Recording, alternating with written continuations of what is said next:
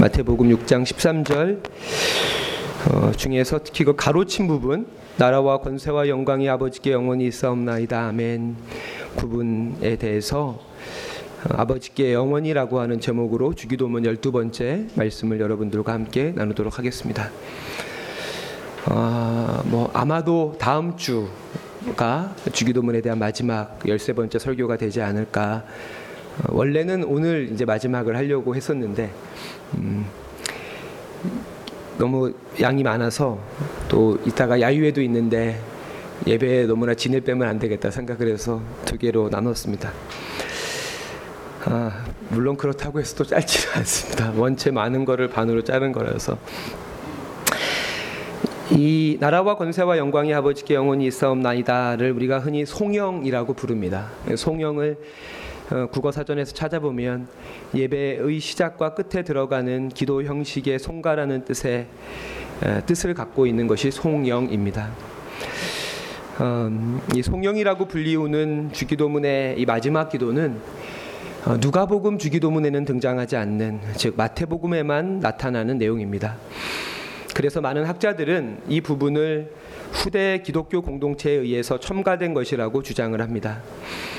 지금 여러분이 갖고 계시는 아마 성경에도 보면 이 부분을 가로 아, 안에 넣어놓고 하단에 그 주석 부분에 고대 사본에 이 가론의 구절이 없음이라고 이렇게 써, 써 있는 것을 볼 수 있을 것입니다.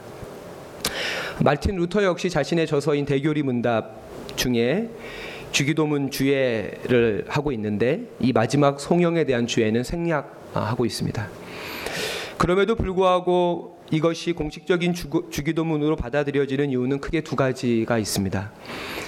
어, 첫 번째는 송영이라고 불리우는 전통적인 유대교로부터 이어지는 초기 기독교 공동체에서의 어, 예, 그 송영과 어, 아주 일관성을 가지고 있기 때문에 예, 그러하고 두 번째로는 이 마지막 송영의 부분이 주기도문 전체의 주제를 담아내는 어, 기도이기 때문에 그렇습니다.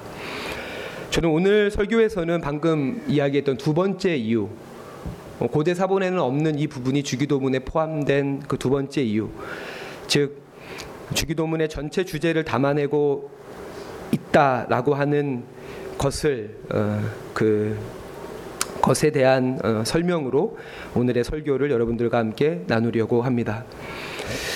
어, 고대 사본에는 없는 즉 그 말을 달리 이야기하면 예수님이 우리에게 가르쳐 주신 주기도의 원래 형태에는 이 부분이 들어가 있지 않지만 그럼에도 불구하고 이 부분이 주기도문에 포함되고 있는 이유는 다시금 이야기하지만 주님의 기도의 주제를 선명하게 드러내주고 있고 강조하고 있기 때문입니다. 저는 그런 의미에서 오늘 설교를 통해서 주기도문의 핵심적인 주제를 다시금 여러분들과 함께 곱씹어 보기 원합니다. 어, 여기에서 나라라고 하는 이 단어는 두 번째 기도 나라가 임하시오며라고 하는 어, 나라가 임하시오며에서 등장하는 그 나라와 같은 단어입니다. 바실레이아라고 하는 단어입니다. 하지만 그 두 번째 이기원과 이 마지막 송영이 다르게 우리에게 느껴지는 것은 이기원에서의 나라는 기원의 대상으로서 다소 그러니까 소극적인 의미로서 나라가 임하시옵소서. 그러니까, 그러니까 기원의 의미, 소극적인 의미로서 언급되고 있다면 이 마지막 송영에서의 이 나라에 대한 언급은 고백과 참여로서 적극적인 의미에서의 나라로 언급되고 있다는 것입니다. 그도 그럴 것이 나라가 임하시오며라고 하는 이기원과 이 송영 사이에는 3기원부터 7기원, 즉 다섯 개의 기도가 있고 그 기도들은 바로 기도자가 요청하고 있는 그 하나님 나라의 구체적인 실체들이기 때문에 그렇습니다. 그 실체를 하나님 나라의 구체적인 실체를 알게 된 이상 우리는 더 이상 기도만 하고 있을 수 없습니다. 기도가 우리의 삶이 되어야 되고 우리는 삶으로 기도해야 합니다. 특별히 저는 지난 3월 25일 이 나라가 임하시오며라고 하는 이기원에 대한 주기도문의 다섯 번째 설교에서 주기도에서 언급되는 나라의 절정이 바로 신현이다라고 여러분들에게 설명했었습니다. 성경이 말하는 신현을 우리가 한마디로 정의한다면 모든 토지는 하나님의 것이다라고 하는 것입니다. 요즘 많이 쓰는 말로 토지 공개념이라는 뜻입니다. 강남 사람들이 아주 싫어할 내용이죠.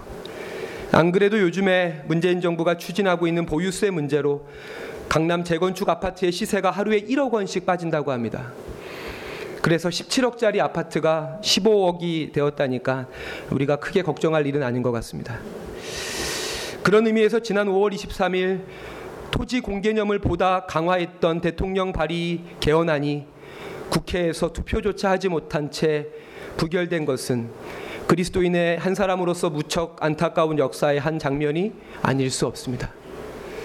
예수님이 기도하고 있는 하나님 나라의 본질은 정의입니다. 그렇기에 우리는 나라가 임하시오며라고 기도할 때 정의로운 나라가 임하시옵소서라는 의미로 기도해야 하고 나라가 아버지께 영원히 있사옵니다라고 기도할 때 아버지의 나라의 정의는 영원합니다. 라는 기원과 결단으로 이 기도를 드려야 합니다. 그리고 그 나라의 핵심은 권세입니다. 여기서의 권세는 헬라어로 두나미스라고 하는 단어입니다. 영어의 다이나마이트가 이 헬라어 두나미스에서 기원하는 단어입니다. 최근에 뉴스를 통해서도 보신 분들 계시겠지만 하와이의 킬라우에아 화산에서 내뿜는 용암을 보신 분이 계실 겁니다. 두터운 지각을 뚫고 나와서 도로와 차와 건물을 집어삼키는 그 용암의 힘은 가공할 만합니다. 외교적인 관행을 다 깨뜨리고 한반도와 전 세계를 들었다 놨다 하는 트럼프 미국 대통령의 저 의기양양한 권세를 보십시오. 조양호 일가의 막말과 폭력 그리고 거짓과 온갖 불법의 권세를 보십시오. 혹시 여러분 주기도문에서 언급되고 있는 권세를 그런 차원으로 이해하시는 것은 아니겠죠. 우리 하나님 아버지의 권세는 그런 권세가 아닙니다. 그렇게 두렵고 무서운 권세가 아닙니다. 스스로를 과시하고 자기보다 약, 약한 자들을 무자비하게 굴복시키는 권세가 아닙니다. 그 권세는 어린아이와 여성, 가난하고 병든 자들에게 한없이 자애롭고 따스한 권세입니다. 혹시 최근에 새사랑교회의 정원인 초록꿈이 자라는 땅을 관찰하신 분이 계신가요? 작년에 감나무에 감이 두 개가 열렸는데 올해는 감꽃이 100개가 열렸습니다. 제가 세보진 않았지만 최소 100개 이상입니다. 우리조차 그 정원의 주인인 우리조차 관심 갖지 않는 한쪽 구석의 감나무조차 돌보시는 분이 우리의 하나님이십니다. 잡초와 들풀을 키우시며 그것의 영광이 솔로몬의 모든 영광보다 더하다고 말씀하시는 분이 우리 하나님이십니다. 말씀을 한번 같이 볼까요? 마태복음 6장. 마태복음 6장에 주기도문이 담겨져 있죠. 그리고 그 후에 주님께서는 우리들에게 이런 말씀을 전하십니다. 마태복음 6장 26절부터 30절 까지를 한 절씩 교독해서 함께 읽겠습니다. 공중의 새를 보라 심지도 않고 거두지도 않고 창고에 모아들이지도 아니하되 너희 하늘 아버지께서 기르시나니 너희는 이것들보다 귀하지 아니하냐?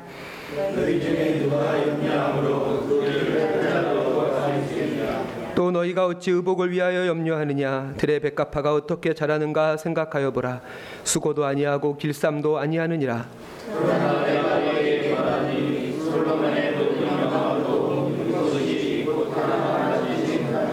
함께 읽겠습니다. 오늘 있다가 내일 아궁이에 던지는 들풀도 하나님이 이렇게 입히시거든 하물며 너희일까 보냐 믿음이 작은 자들아 아멘. 바로 이 모습이 우리 하나님의 권세입니다. 그렇기에 그분의 권세에 우리가 눈을 뜨기 위해서 우리에게 필요한 것은 굴복이 아니라 용기입니다. 세상을 거꾸로 볼 수 있는 용기, 큰 것을 작게 보고 작은 것을 크게 볼 수 있는 그 발칙함, 모두가 정상이라고 하는 것을 비정상이라고 생각할 수 있는 파격과 엉뚱함이 우리들에게 필요합니다. 지난주에 영국에서는 2011년 윌리엄과 캐설린의 결혼식 이후에 7년 만에 왕실 결혼식이 있었습니다. 어, 찰스 왕세자의 둘째 아들인 해리와 또 미국인 혼혈 여인인 메건 마클, 마클이 결혼을 한 것입니다. 결혼식은 파격의 연속이었습니다. 신부인 메건 마클은 해리 왕자보다 6살 연상이었고 그녀는 한 번의 이혼을 경험한 여성이었고 흑인 혼혈이었기 때문에 기존의 영국 왕실의 결혼의 관습을 어, 깨트린 결혼이었습니다. 결혼식에서도 신부 아버지가 신랑에게 인계하는 순서도 없었고 신랑에 대한 복종 서약도 서약도 하지 않았습니다. 하객에는 영국의 주요한 정치인들이 모두 배제되고 해리 왕자와 메건 마클의 친한 지인들로만 채워졌습니다. 특히 주례를 맡았던 마이클 커리라고 하는 성공의 주교는 흑인 주교로서 흑인 최초로 영국 왕실의 결혼식 주교를 맡은 사람이었습니다. 그 마이클 커리가 주례사에서 이런 이야기를 합니다. 사랑은 죽음만큼이나 강력하다. 하지만 사랑은 젊은 부부만의 소유물이 아니다. 또 그분은 주례에서 사심 없고 희생적이며 사람을 구원하는 사랑이 유일한 길이라면 굶주린 채로 잠자리에 드는 아이는 단 한 명도 없을 것이다. 만약 사랑이 유일한 길이라면 가난은 과거의 역사가 될 것이다. 사랑이 유일한 길이라면 온 세상은 거룩한 성역이 될 것이다. 사랑이 유일한 길이라면 우리는 모두 서로가 진짜 가족인 것처럼 서로를 대할 것이다.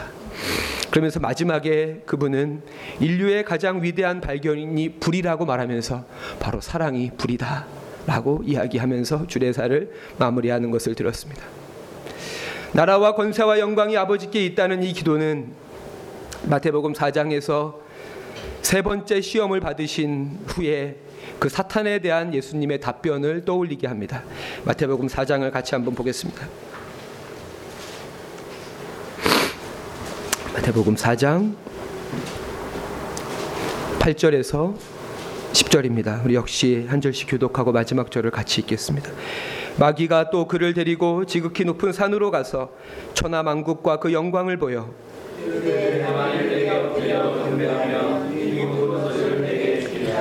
이에 예수께서 말씀하시되 사탄아 물러가라 기록되었으되 주 너의 하나님께 경배하고 다만 그를 섬기라 하였느니라 아멘. 이 세 번째 유혹에서 우리의 시선이 천하 만국의 영광에만 머문다면 우리는 첫 번째 돌을 떡으로 만들라고 하는 시험과 이 세 번째 시험의 차이를 분간하지 못할 것입니다. 세 번째 시험의 핵심은 천하만국의 영광이 아니라 엎드려 경배하면입니다. 이 유혹은 사람 위에 사람 없고 사람 밑에 사람이 없다는 기본적인 인간의 평등 사상을 포기하라는 그런 유혹입니다. 사람을 굴복시켜 그 위에 군림하는 권력을 우리는 폭력이라고 말합니다. 권력 그 자체가 악한 것이 아니겠죠. 하지만 폭력적인 권력은 그 자체로 악한 것이며 모든 악의 본질입니다. 그리고 이 폭력, 인간 위에 군림하는 이 폭력은 우리 인간에게 당면한 가장 강력한 유혹입니다. 이 유혹은 우리의 가정에서 부부 사이에, 부모와 자녀 사이에, 또 자녀와 자녀 사이에도 파고들 수 있을 만큼 강력한 유혹입니다. 즉 우리가 하나님만 섬긴다라고 하는 것은 하나님 앞에서 모든 인간의 평등함을 인정할 뿐 아니라 그러한 하나님의 뜻이 실현되도록 헌신하는 것입니다. 우리는 성경에 나타난 하나님의 두나미스에 주목해야 됩니다. 우리가 두나미스 하면 떠오르는 것이 사도행전에 나타난 성령의 이야기를 떠올리게 되고 이 과정에서 자꾸만 우리의 시선을 빼앗는 것은 숫자입니다. 몇천 명이 주님께 돌아오고 또 몇 개의 교회가 세워지고 하지만 사도행전에 나타난 성령의 두나미스는 영적인 양적인 차원에서 우리가 이해할 것이 아니라 질적인 차원에서 이해해야 됩니다. 그것은 차지찬 무자비한 팍스 로마나의 시대를 녹이는 사랑이었습니다. 그래서 앞서도 이야기한 것처럼 성령을 불이라고 말하는 것입니다. 물론 사도행전이 기록된 시대적 상황으로 인해서 다소 투박하고 과격하게 묘사되긴 했지만 그럼에도 불구하고 사도행전 행간의 의미에서 우리가 발견하는 것은 엉뚱아리만큼 발칙한 하나님의 따스한 사랑입니다. 사도행전의 주제가 한마디로 무엇일까요? 이방인에게 전해진 복음입니다. 이방인에게 전해진 그것만큼 발칙하고 그것만큼 엉뚱한 이야기는 없습니다. 제가 개인적으로 사도행전에서 가장 좋아하는 본문이 사도행전 9장 43절인데요. 같이 한번 볼까요? 사도행전 9장 43절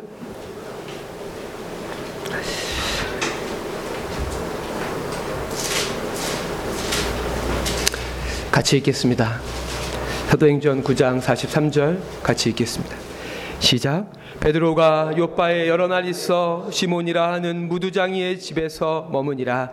아멘. 2014년 사도행전 제자반을 했을 때 제가 가장 공, 강조했던 본문이 바로 사도행전 9장 43절이었습니다. 여기에서 무두장이라는 말은 오늘날 잘 쓰지 않는 말이죠. 다른 말로는 피장이 즉 가죽을 가공하는 사람이라는 뜻입니다. 지금이야 가죽 공예나 가방이나 구두를 만드는 사람으로 이해가 되고 또 우리들이 좋아하는 명품 브랜드의 이런 가죽 공예가들은 적지 않은 돈을 벌기도 합니다. 하지만 당시에 예수님 시대에 성경이 쓰여질 시대의 무두장이는 가장 혐오스러운 직업 중에 하나였습니다. 유대인들의 경전 중에 하나인 탈무드에만 보더라도 무두장이와 거래하는 사람은 화 있을 진저라고 하는 내용이 있을 정도입니다. 직업의 특성상 죽은 동물의 사체를 일상적으로 만져야 하기에 위생적으로는 물론 종교적으로 부정한 사람들이 바로 무두장이었습니다. 그래서 그의 집은 마을의 가장 끄트머리 해변가에 있었습니다. 그들은 세리나 문둥병자조차 외면하는 대상이었고 2세기의 기록에 보면 예루살렘에 출입하는 것조차 금지된 그런 직업이 무두장이었다라고 기록되어져 있습니다. 그러나 어, 가장 위대한 사도 중에 한 사람인 베드로가 그의 집에 무두장이 시몬의 집에 머물렀다라고 성서는 기록하고 있습니다. 그 자체도 파격적인 기록이지만 맥락 속에서 그 이야기를 읽으면 더 놀라움을 금할 수 없습니다. 바로 무두장이의 집에 베드로가 머물기 직전에 행한, 행한 일은 요바의 존경받는 과부였던 죽은 다비다를 살린 일입니다. 이 일로 인해서 온 요바의 사람들이 이 일을 알게 되고 많은 사람들이 주를 믿게 되었다라고 바로 앞절에서 이야기하고 있습니다. 그러한 종교적인 스타가 피쟁이 무두장이 시몬의 집에 머물렀다라고 하는 것은 하나님의 두나미스가 우리에게 어떻게 계시되고 다가오는지를 알게 합니다. 말씀을 마무리하겠습니다. 주기도문에 대한 주예서 중에서 어, 제가 12번의 주기도문 설교를 하면서 어, 한 번도 인용하지 않았던 책이 도미닉 크로산이라고 하는 사람이 쓴 가장 위대한 기도라고 하는 책입니다. 어, 그 책을 제가 한 번도 인용하지 않은 것은 다음에 주기도문 설교를 다시 할때 어, 여지를 남겨놓는 어, 그런 차원도 있고 어, 그리고 굉장히 내용도 어렵고 그런 부분이 있습니다.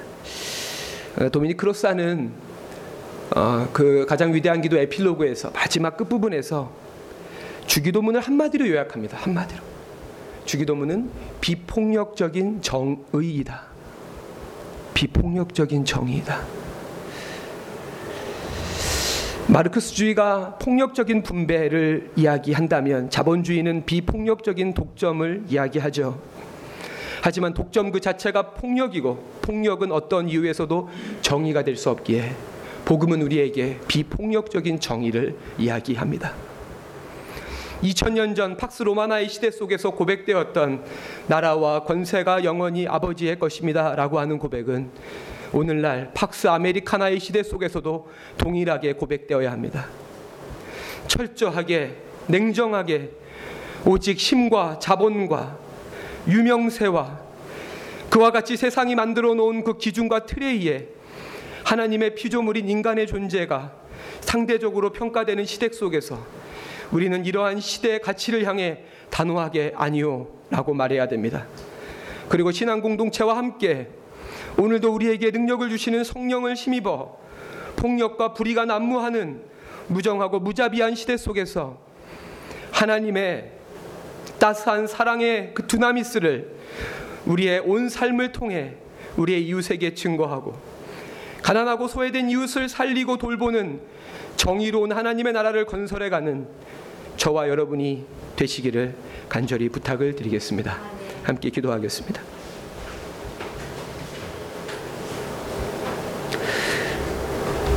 자비로우신 하나님, 나라와 권세가 아버지께 영원히 있습니다.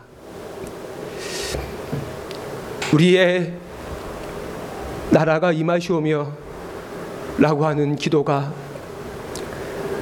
단순히 기도에 머물지 않게 하시고 우리의 삶을 새롭게 하는 결단과 다짐이 되게 하여 주셔서 정의로운 하나님 나라를 이 땅에 실현하며 또 작고 연약한 이에게도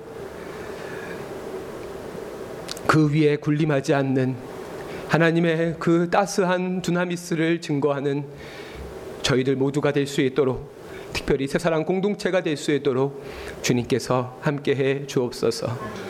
오늘도 저희에게 그 하나님의 자비를 알게 하시니 감사를 드리며 이 모든 말씀 지금도 살아계셔서 들풀을 돌보시는 예수 그리스도의 이름으로 기도드립니다. 아멘.